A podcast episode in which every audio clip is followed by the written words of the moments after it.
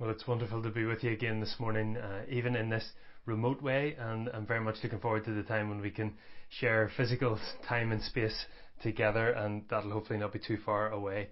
Um, although, as, as restrictions continue to ease, and um, and there there seems to be the hope of some kind of normality returning in some shape or form, I'm incredibly grateful uh, for how we, as a collective body here at at Gilnahirk, uh, have been able to stay connected through this technology. It's been uh, I know it hasn't been easy. It's certainly not the same.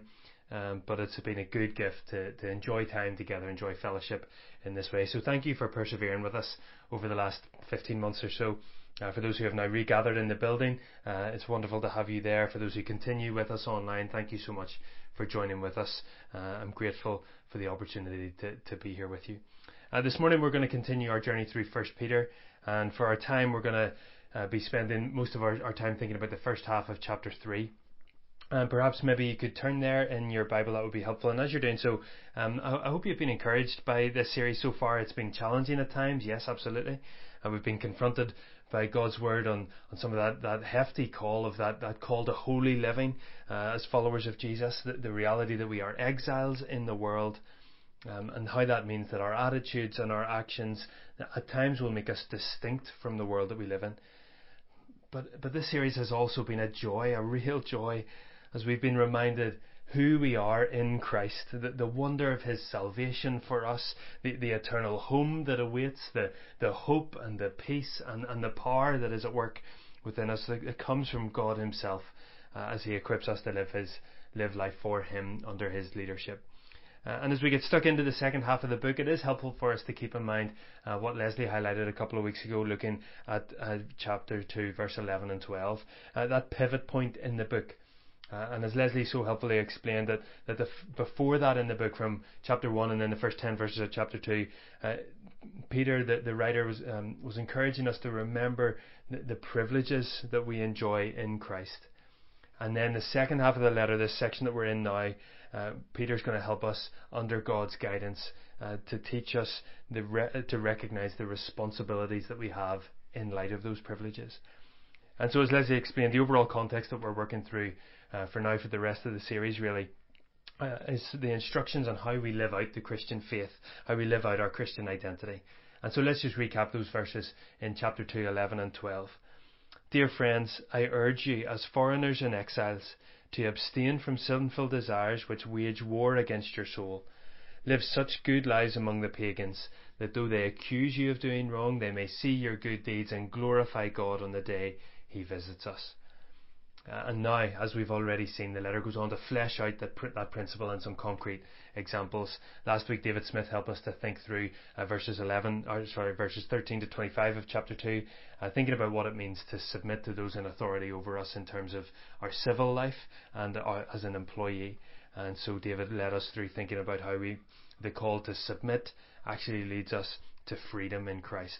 The call to suffer leads us to understand solidarity with Him. The call to die to sin leads us to life in Christ. Uh, the call to return to God, which gives us salvation. Um, and now, at the beginning of chapter 3, Peter's attention is going to turn to how following Christ affects our homes privately and then our church gathered family corporately. And in both of these settings, we're going to see things that seem contrary to many messages that we may hear in our culture today. Uh, maybe even if you've got your Bible open and you're looking already at verse 1 of chapter 3, you see one of those. Likewise, wives, be subject to your own husbands. Well, that doesn't sound very 21st century in many ways, does it? But how about verse 9? Do not repay evil for evil or reviling for reviling, but on the contrary, bless.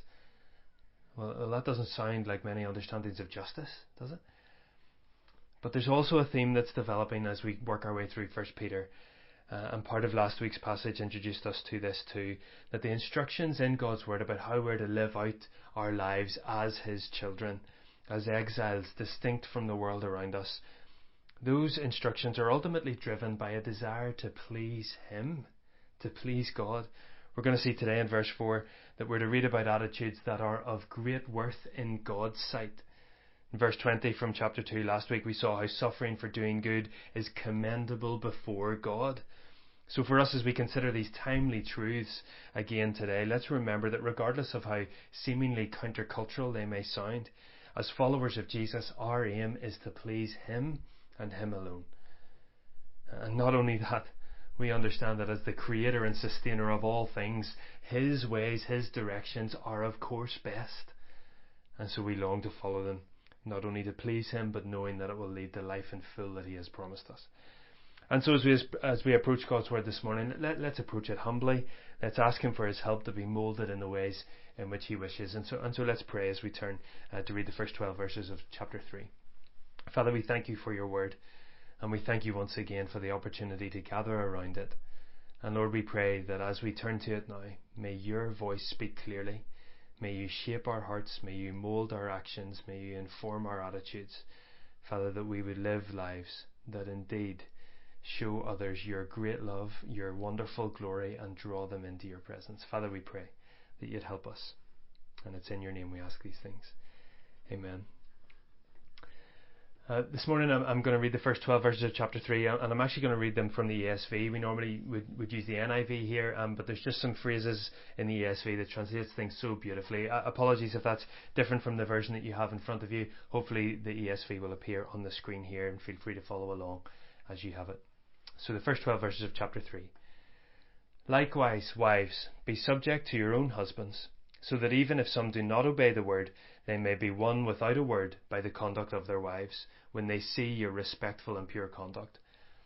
Do not let your adorning be external, the braiding of hair and the putting on of gold jewellery or the clothing you wear, but let your adorning be the hidden person of the heart with the imperishable beauty of a gentle and quiet spirit, which in God's sight is very precious.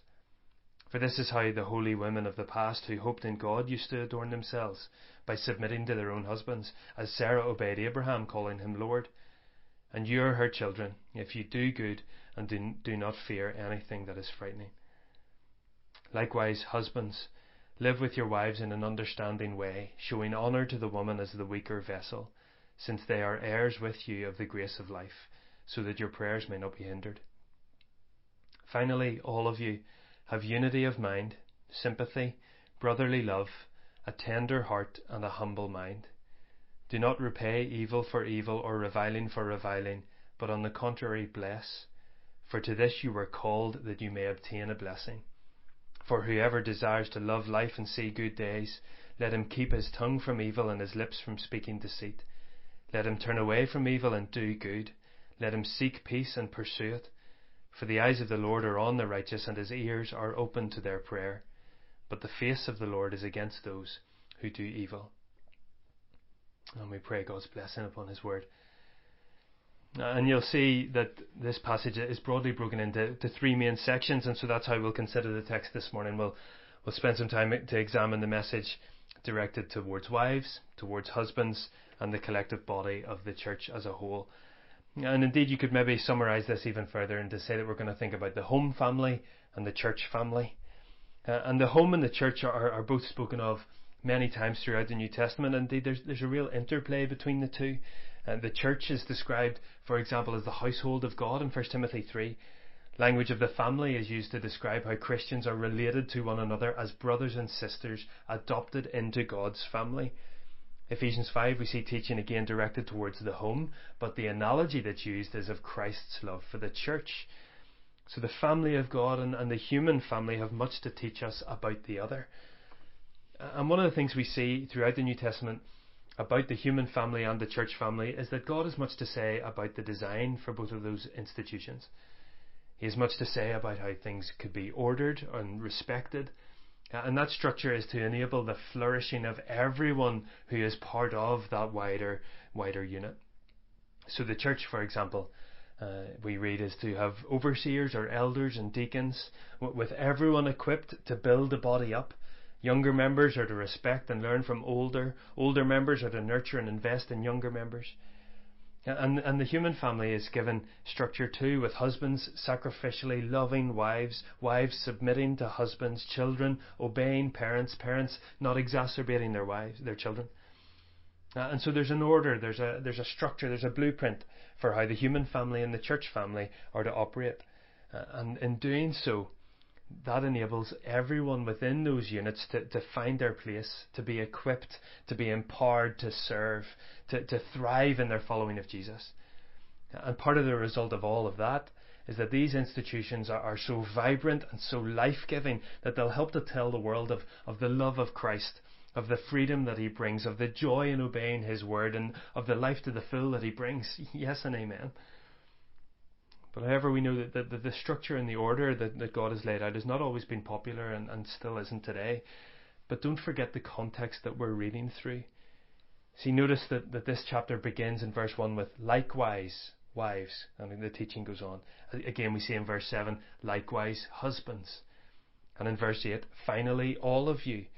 You see, these elements of teaching, they're not standalone statements, they're connected, and they're connected with what has gone before. And what was that? Well, well, we've already looked at verse 11 and 12 of chapter 2 that we abstain from sinful desires, that we live such good lives that God gets glory. Uh, and let's not skip over then the end of chapter 2 as well, where Peter explains the example that Jesus gave. That Peter showed there that, that Jesus suffered, so we will suffer too as we follow him. In the same way, Jesus submitted his will to the Father, so we must submit our wills to the Father and his design. Now, now that submission didn't mean defeat or, or degradation for Jesus, and neither does it mean that for us who submit to God's good ways. And we've seen already that God calls us to submit to different levels of authority as, as citizens, as employees. Today we'll see as wives, as fellow brothers and sisters in Christ to one another. And so I say all that because clearly this section at the start of chapter 3 flows in that same vein of argument, that this is still talking about the practical outworking of what it means to be disciples of Jesus in a world where we are exiles and foreigners, where we're submitting to authority that God has placed us under. But before we move on uh, and look at the text specifically, I do want to pick up on one more thing, and that would be a, a very wrong interpretation uh, and implementation of this teaching. And this idea of submission, um, I think we do need to be clear about it because I think the Bible is clear about it. That the idea of submission never carries any suggestion of dominance on the other part. Yes, submission provides a framework for, for differences in roles in various settings, but it never, and certainly not in this passage, communicates a hierarchy of value or worth. See, from the creation narrative where man and woman are equally created as image bearers of God Himself, right the way through the New Testament letters, indeed we'll see it today in verse 7, right the way through to eternity, there is never a biblical warrant for any kind of oppression or devaluing of anyone, especially women, in the home or in the church. Doing so has the potential to be, to be spiritually abusive, and it is clearly not biblical complementarity. Uh, and so, if you've joined us this morning and you have been subject to a misuse of this teaching, whether at home or in the church, I'd just like you to know that, that you're not on your own and we would love to help and support in any way that we can. And to state it clearly, maybe it's been implied, but to state it clearly that we here at Gilnahirk, we uphold a, a biblical view of complementarity. Now, the, the recognition that God has created the genders equally, carrying His image, equally inheriting the kingdom, as we'll see in verse 7 today, yet distinct in their roles and their functions. And now, now having laid all that uh, by way of introduction, let's turn to the, this good news that we're going to read this morning. Uh, and let's consider firstly the teaching directed towards wives. So, verse 1, uh, thinking of verse 1 and 2. Likewise, wives, be subject to your own husbands. And, and maybe we should just pause there and briefly note that this is a specific instruction. It's wives in relations to their own husbands. Uh, this is not a universal command for all women to be subject to all men in every setting. But verse 1 Likewise, wives, be subject to your own husbands, so that even if some do not obey the word, they may be won without a word by the conduct of, your, of their wives, when they see your respectful and pure conduct. So, so Peter begins by speaking directly to those wives uh, who may be married to men who are not yet believers in, in Christ Jesus. And that may have been really difficult, maybe even dangerous, uh, as a setting in those first century Greco Roman homes. See, in that patriarchal society where the, the faith of the man, the, the head of the house, would have been expected to have been adhered to by everyone in that house of wives, of children, of slaves, etc. Uh, and so for a woman to believe something contrary to her husband could have been problematic. But of course, these wives know that they have found the truth in Jesus, and so they would, of course, desire that their husbands would come to know that truth too. So, how should they effectively communicate that gospel to them? Well, we see in these two verses that it is by actions and attitude. Now, of course, that doesn't mean that that you will never have the opportunity or should never take the opportunity to speak to a spouse about your faith. That's not the, uh, the overall teaching, but the, it is an important recognition here that our actions and our attitudes matter. It's the conduct of their wives, the respectful and pure conduct. In some ways, it's a reminder, isn't it? Back to chapter 2 again in verse 11 and 12. In verse 12, we see, Keep your conduct among the Gentiles honourable, so they may see your good deeds and glorify God on the day He visits us. See, your life matters. How we live matters. Because even when we don't use words, our lives speak something. And they speak of what we hold dear. See, our, our lives display outwardly what is going on inwardly. Uh, and so, for those who are trusting Jesus, we have a new identity in Christ that we've seen so far displayed in this letter, and that identity will be made visible by how we live. Uh, and yes, that is true for wives who have husbands who don't yet believe, but it's also true of all of us in many ways, isn't it? That our life speaks. And so the challenge is what does your life say? Do your deeds provoke others to glorify God as they watch on? Now, now of course, th- this isn't about putting on some kind of show or, or wearing a religious mask. No, that's not what the Bible expects. Rather, the lives that we are to live are to be an outworking of Jesus transforming our hearts. As I said earlier, our lives display outwardly what is going on inwardly.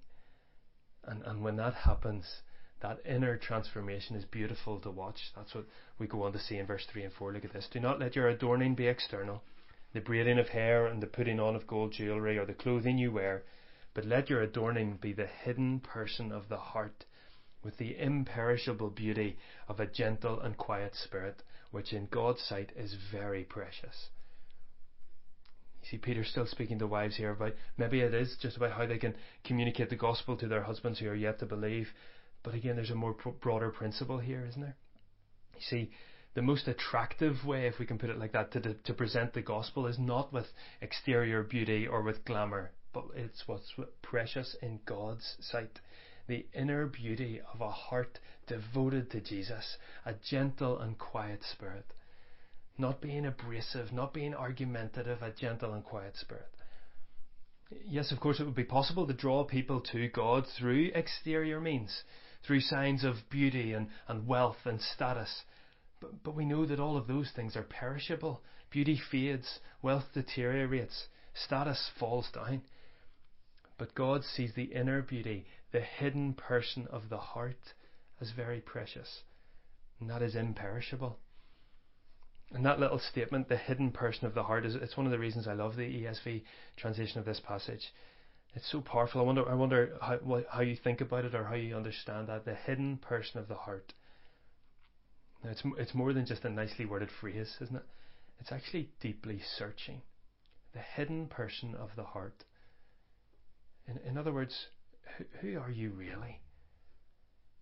When, when no one else is looking, who are you? Who are you at your core when, when all else is stripped away? Remember that scene from Shrek when he's talking to Donkey and he says that Shrek's are, uh, ogres are like onions and they peel back layers and layers of, of personality and experience and character. Well, who would we find right at the centre of our lives if we peeled that all back? Who is the hidden person of the heart? See, in a phrase that we've used before, the heart of the matter is the matter of the heart. So we can dress up our lives all we want. We can be as ornately decorated, if you like. But if the heart is not a gentle and quiet and imperishably beautiful, then it's all just window dressing. Now, the opposite is also true, therefore, that a gentle, a quiet spirit, a heart devoted to Jesus, is truly beautiful in the purest sense of that term, beautiful. And I think it's important here to understand that, that, that God isn't against physical beauty. Uh, that's not the message that's going on. Uh, God, through Peter, isn't having a go at those who wear makeup or those who dress nicely or have nice jewellery. If he was, then he would also be having a go at those people who wear nice clothes. Um, but what he is saying is that true beauty, beauty that makes the gospel attractive in your life, comes from his work within you.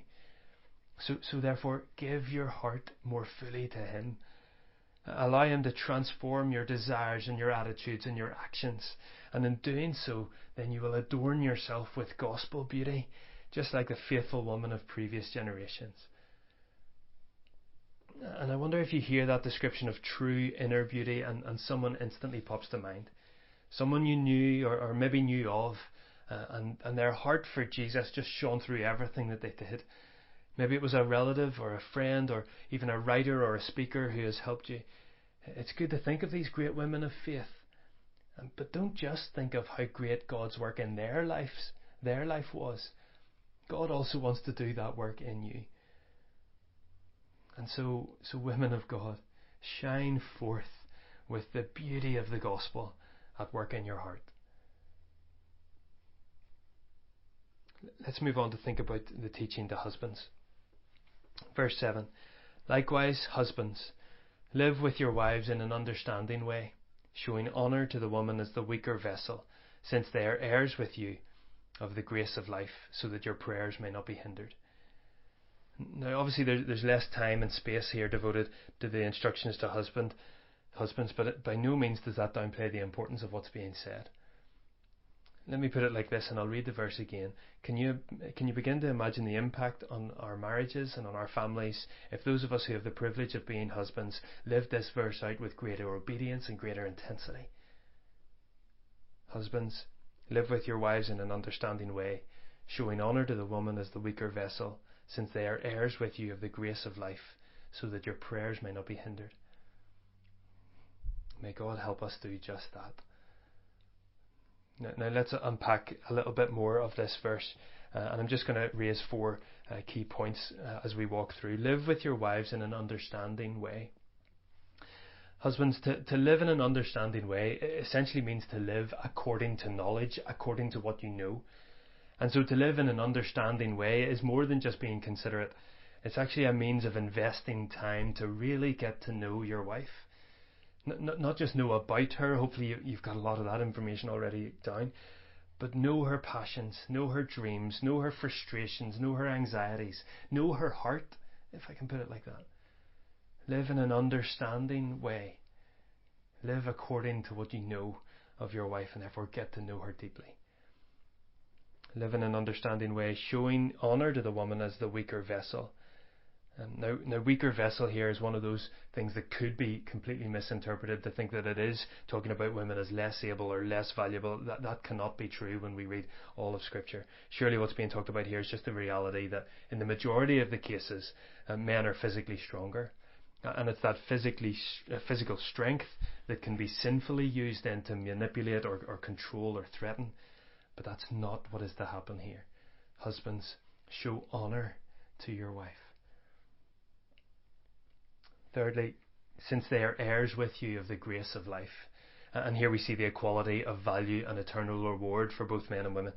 And it reminds us of Galatians 3:28 that there is neither Jew nor Greek, there is neither slave nor free, there is neither male nor female, for you are one in Christ Jesus. You see, when it comes to receiving the gift of grace from Jesus Christ, there are no barriers to who is deemed worthy to receive it. It's a free gift for all. Male and female equally inherit the life that Jesus comes to give and equally share eternity with him. And therefore, husbands should treat their wives accordingly as co heirs of the grace of life.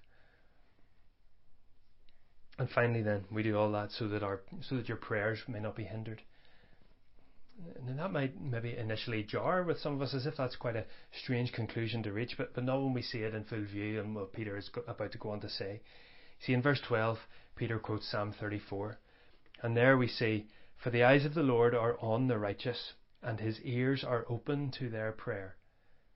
But the face of the Lord is against those who do evil. And so we see the link between the husband who lives in an understanding way, who honours his wife, he is described as righteous. If not, the opposite then, his prayers will be hindered. They will not be heard. The Lord's ear is open to the prayer of the righteous. And indeed, in this quotation, it would actually go on to say that if the husband is not showing honour to the wife, if the husband is not living in an understanding way, then he is actually going against God's design and plan. He is actually acting in an evil way. The face of the Lord is against those who do evil, but the eyes of the Lord are on the righteous. His ears are open to their prayer. These are strong words, but these are important words. Husbands, we've got to get this right. And how do we do that? What does this look like? Well, let's um, let's let Juan Sanchez sum it up for us. Christian husbands are to lead their wives with an understanding that leads to sacrificial servant love, which allows our wives to flourish and grow as disciples of Jesus under our care. That's what godly leadership does. So, so, Christian husbands, we are in an incredibly privileged position. We have a great responsibility and opportunity to help our wives flourish under our care, under God's care. Uh, and that, in some ways, should feel weighty. And it's not a minor gift that we've been given, but alongside that responsibility, we should know that it is in God's strength and only in His strength. It is only by His guidance, only by His leadership, only for His glory, only by His work in our lives that we can do that. So let's surrender ourselves more to Him. Let's rely more openly on Him so that He will lead us so that we can lead where He's placed us. And so we've seen instructions for wives, instructions for husbands. Let's finally and briefly then look at what these words have to say to us about the church as we gather together. And let's read verses 8 to 12. Finally, all of you have unity of mind, sympathy, brotherly love, a tender heart, and a humble mind. Do not repay evil for evil or reviling for reviling, but on the contrary bless. For to this you were called, that you may obtain a blessing. For whoever desires to love life and see good days, let him keep his tongue from evil and his lips from speaking deceit. Let him turn away from evil and do good. Let him seek peace and pursue it. For the eyes of the Lord are on the righteous, and his ears are open to their prayer but the face of the Lord is against those who do evil. These characteristics that are mentioned here in verse 8 unity of mind, sympathy, brotherly love, tender heart, humble mind. I wonder if you can see there's almost a, a poetry and a mirroring there, uh, and, and that kind of pivots around that phrase and right in the middle, brotherly love. And so we have brotherly love in the centre. That is the, the crux of how we do all the others. And from brotherly love, then we can have a, a unity of mind, which comes with a humble mind. We can have sympathy that comes from a tender heart. And all of those things are enabled by brotherly love for one another. And so, if we are to grow together as a body of believers, we are to love one another. Again, it's a message of the heart, isn't it? For our hearts to be softened to one another, for our hearts to show sympathy and to be tender, then we must love one another actively, decisively love one another. And in verse 9, there's, there's a further outworking of, of chapter 2, verse 11. Because when we're wronged or insulted, we, we want to retaliate. That, that, that's our sinful desire, as we saw there. But through Christ's power, because of his work in our lives, we are to abstain from that sinful desire. And in its place, then, we are to live such good lives that, we, that, that the, those around us may see our good deeds and glorify God. And there's a real tangible sense and a concrete example here that if someone acts in this way, this is what you should do. And I find that so helpful, and not only in verse 11 and 12 of chapter 2, but even as we'll see in a second as we move through, that it's not just abstain from this, it's not just get rid of this, but there's a, an opportunity to replace it with something. So abstain from sinful desires, and in, in its place live God, such good lives. And we're going to see more of that now as we see. And so when someone insults you, when someone is evil towards you, don't do, don't re, don't respond and repay evil with evil. Don't repay reviling with reviling, but in its place, bless. But how is that possible? Someone insults, how am I to bless? Well, on our own strength, of course, it's not possible, but as a result of Christ's gracious transformation of our hearts, it is possible. You see, it's the idea, once again, of our hearts has been key throughout this whole passage, and it even comes across in this quotation that we see from Psalm 34. See, there's much in this psalm. Whoever desires to love life and see good days must keep his tongue from evil and his lips from speaking deceit. And there's lots here about our words, but do you remember what Jesus said about our words and how those words are connected with our heart? Because Matthew 12 we read Jesus challenging a group of religious Pharisees who valued the outward experience even when their hearts were cold and hard. And so Jesus starkly said to them, For the mouth speaks what the heart is full of. A good man brings good things out of the good stored up in him, and an evil man brings evil things out of the evil stored up in him. It's all about the heart. And so if we want to replace that, uh, that desire to be to respond with evil, uh, to respond to evil with evil, then we've got to change our heart and let our hearts be changed by the grace of God. And that inner work that He has done and is doing is then displayed purposefully in our actions and in the choices that we make. You see again, verse 10 and 11. Look at look at the decisiveness here, the, the intentionality of not of rejecting one way and choosing another. In verse 10 and 11, we read, let him keep his tongue from evil and his lips from speaking deceit. Let him turn away from evil and do good. Let him seek peace and pursue it. See that intentionality? Keep your tongue from evil and your lips from speaking deceit. Let him turn from away from evil and, and in its place do good. Seek peace. Pursue peace. Uh, and so in this in this battle that we have with our sinful desires to respond in the way that, that our sinful flesh would want to, then the way that we actually counteract that is by letting our eyes be fixed on Jesus, the one who is truly good, the one who is truly peace, the one who is truly um, blessing. We focus our eyes on Him, and therefore His uh, work in our lives will enable that to, our res- our response to that to be transformed. And so, rather than acting how we how we may want to in our sinful desire, we respond with His gracious blessing. And as we do all of that, as we respond in those ways, as we uh, as we build on that, that unity, that humility in mind, as we show sympathy and tenderheartedness, as we love one another, won't our lives together as God's family be richer? And, and together won't we won't we know God more among us and around us in the community? And, may, and won't it all be indeed showing who He is for His glory to those around us? And, and, so this morning we've seen some very practical, tangible steps on how we're to continue to stand firm in the faith in our home life and in our church life. And, and ultimately, how we do that is a matter of the heart. Proverbs 4:23 seems like a great place for us to conclude this morning. Above all else, guard your heart, for everything you do flows from it. Wives, husbands, church family, guard your heart, for everything you do flows from it. Uh, and so, if we're wanting to live more faithfully in our marriages and together in our church family, then we need to get our hearts right. Uh, and that's not meant to be some kind of pithy saying, uh, but a genuine call from this passage to humble ourselves before God, ask Him to help us to surrender more of ourselves and our desires to Him, and to give Him the freedom to rule and to reign in our hearts and lives, so that His transformational grace is more at work within us, and therefore that inner transformation is displayed in our outward lives. And so our conduct is honourable, and those who see it may glorify God, and would He get all the praise that He deserves. Let's pray together as we finish. Father, we thank you once again this morning for your word.